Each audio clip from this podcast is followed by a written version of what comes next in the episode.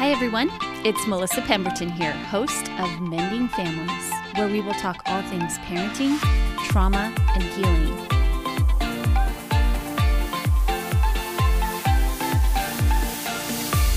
Hey, everyone. Welcome to another Mondays with Melissa on Mending Families. Today, I am just going to be just kind of sharing some of my thoughts from my time with Leslie last week. There was a few things that came up from me that I um, wanted to share with you guys, but it it didn't feel right in that episode, and so I decided to just make a shorty episode on this Mondays with Melissa to share some of those thoughts. Now, I have talked about grief and loss before.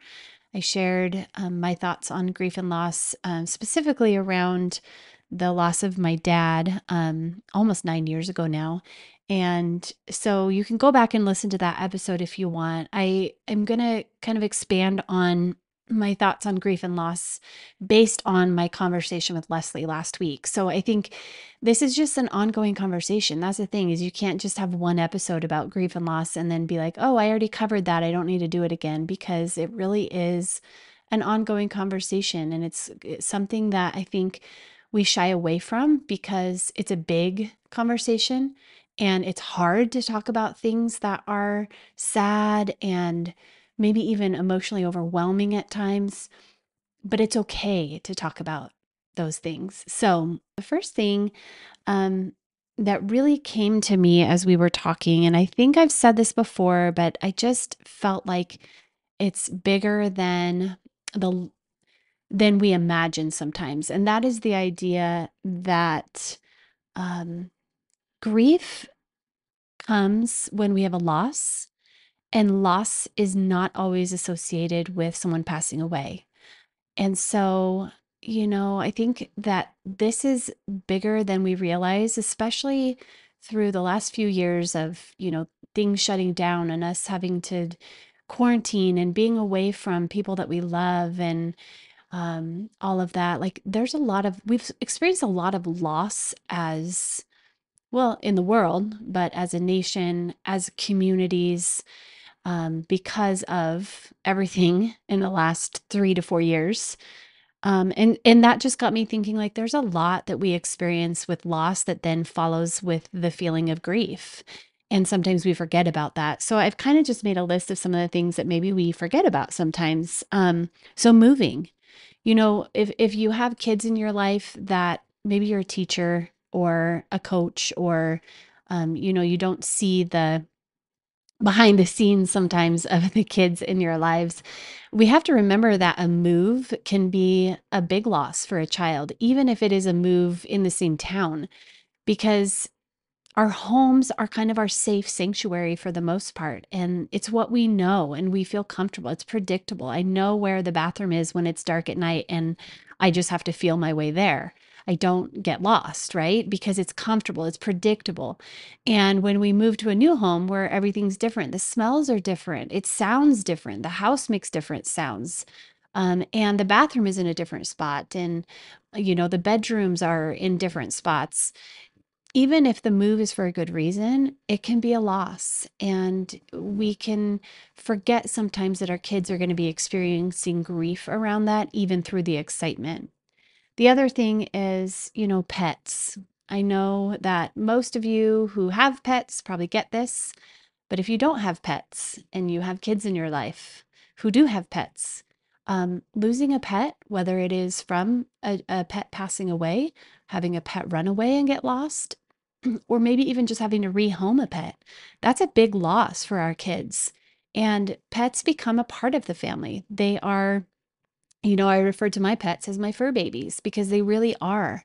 And so we can't forget that having a pet um, no longer be in the home for whatever reason can be a loss. Foster care, relative care, even if it's for safety reasons, even if placing a child in foster care or relative care is to keep them safe for right now while their parents work towards reunification, that is a giant loss. Like they're losing their home. They're if they have pets, they're losing their pets. They're losing their parents. They're losing their comfort items. They're losing their neighborhood. They're losing so much. There's so much loss wrapped up in a child having to um, stay somewhere else, even temporarily. Um, having a caregiver co- incarcerated, and even if they can have phone calls with them or visit them in jail, um, that still is a loss because they're no longer in your day to day life. They're no longer there. It's a loss for the child. It's a loss for whoever the caregiver's partner is, right?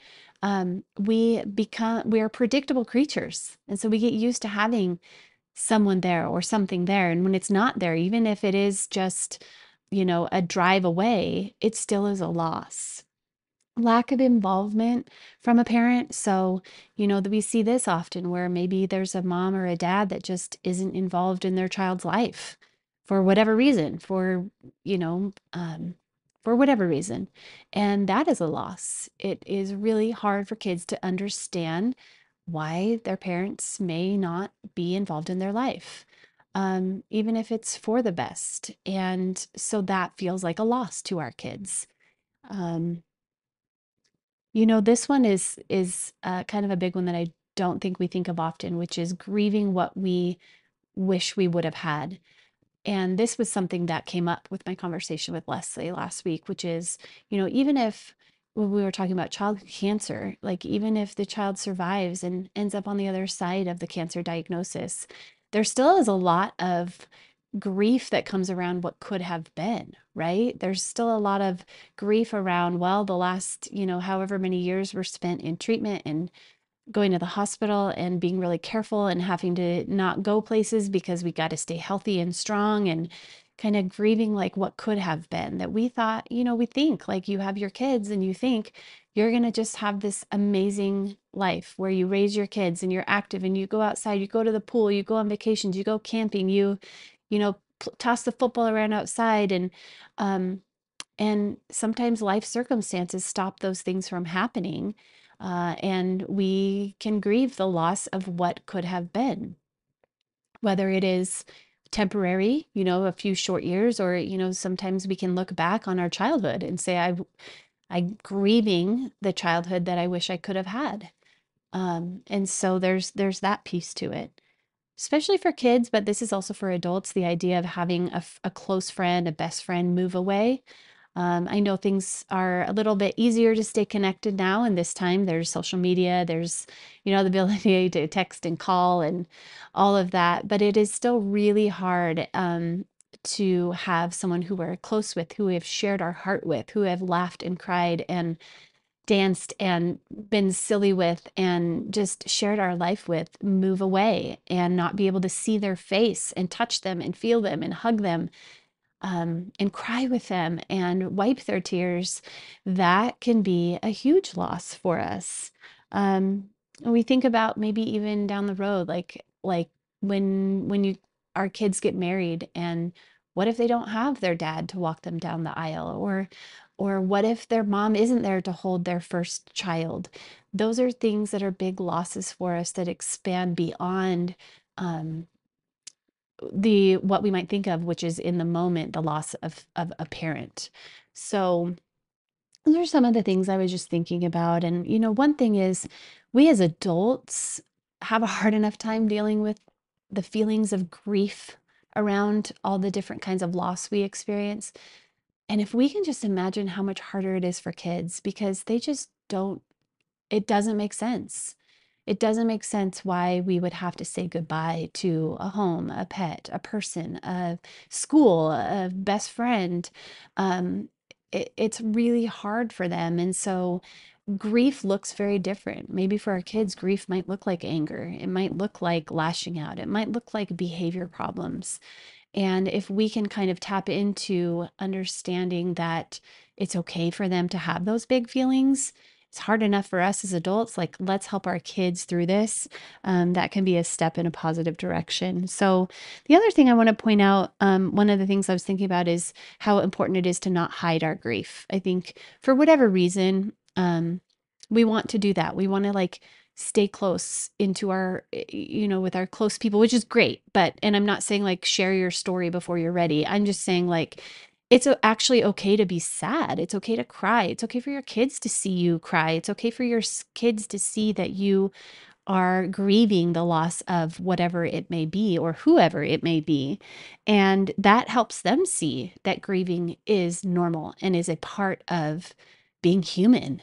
Um, talking about it is great. So if you are having moments of of feeling grief and crying and just feeling really sad, not hiding that from your kids, but then also talking about it. Yeah, I'm just feeling really sad today because this reminded me of, you know, this maybe today reminds me of a time that we did this with grandpa and so I just am kind of feeling a little bit sad today and just talking about it. I along those same lines, something Leslie brought up, which is um, grief therapy and how important that is too. And so keeping in mind that sometimes our kids need to have therapy to deal with some of these big losses that maybe we haven't really paid attention to because we're just kind of like going through our days and um, especially if our kids have big behaviors that are hard when we're in that kind of um, almost tornado of trying to figure out like what is happening? These behaviors are so big i don't even know what to do. They come out of nowhere.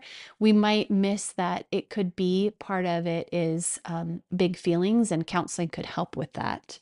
Um, and then the, the last thing i want to point out that i really liked that uh, Leslie talked about, which is what I'm going to call rituals. Um, she talked about, like, um, she gave the example of a parent who had lost a child. And so that parent paints rocks in honor of her child, but also in honor of um, childhood cancer awareness. And I, I would say that's a ritual, right? And so coming up with rituals around the loss to just help us not really make sense of it, but just to be able to have a way to express our grief um, that is connecting.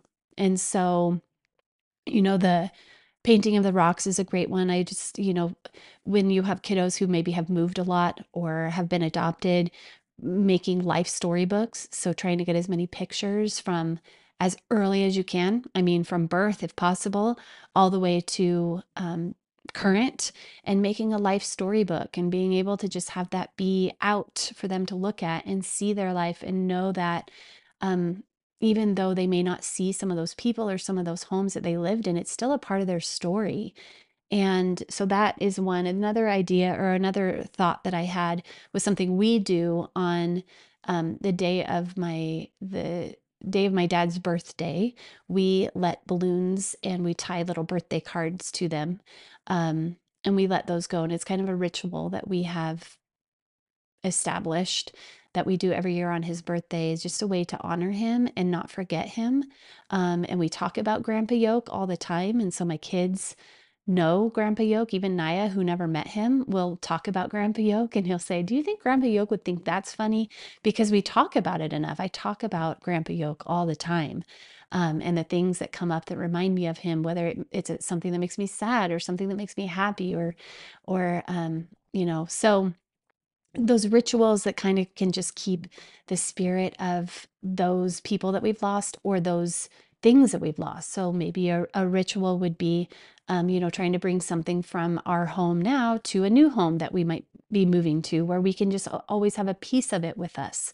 So um, that's going to be unique to you, but I just think that that can be helpful, especially for our kiddos, to just be able to keep processing and knowing that it's okay to feel sad and to feel that grief around the loss. So, those are my thoughts for, um, you know, that I wanted to share with you all from the episode from last week. So, um, I hope you found that helpful. Next week, I am going to have my friend Steve Limpus on.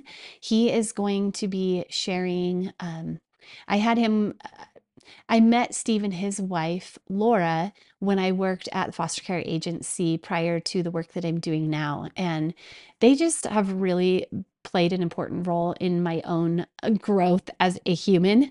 Um, and so I was so happy when Steve agreed to be on and we talk about a lot of things. So you'll want to come back next week to, to listen to that one. I'm excited for you guys to hear that conversation. Um, and in the meantime, I guess just have a great week, stay warm, and I will see you guys next week with my friend Steve. I'm so excited that you found this podcast, and I hope you join me every week as you go through your own journey towards healing. One thing I truly believe in is that trauma awareness is so important to our future generations, and it starts with you.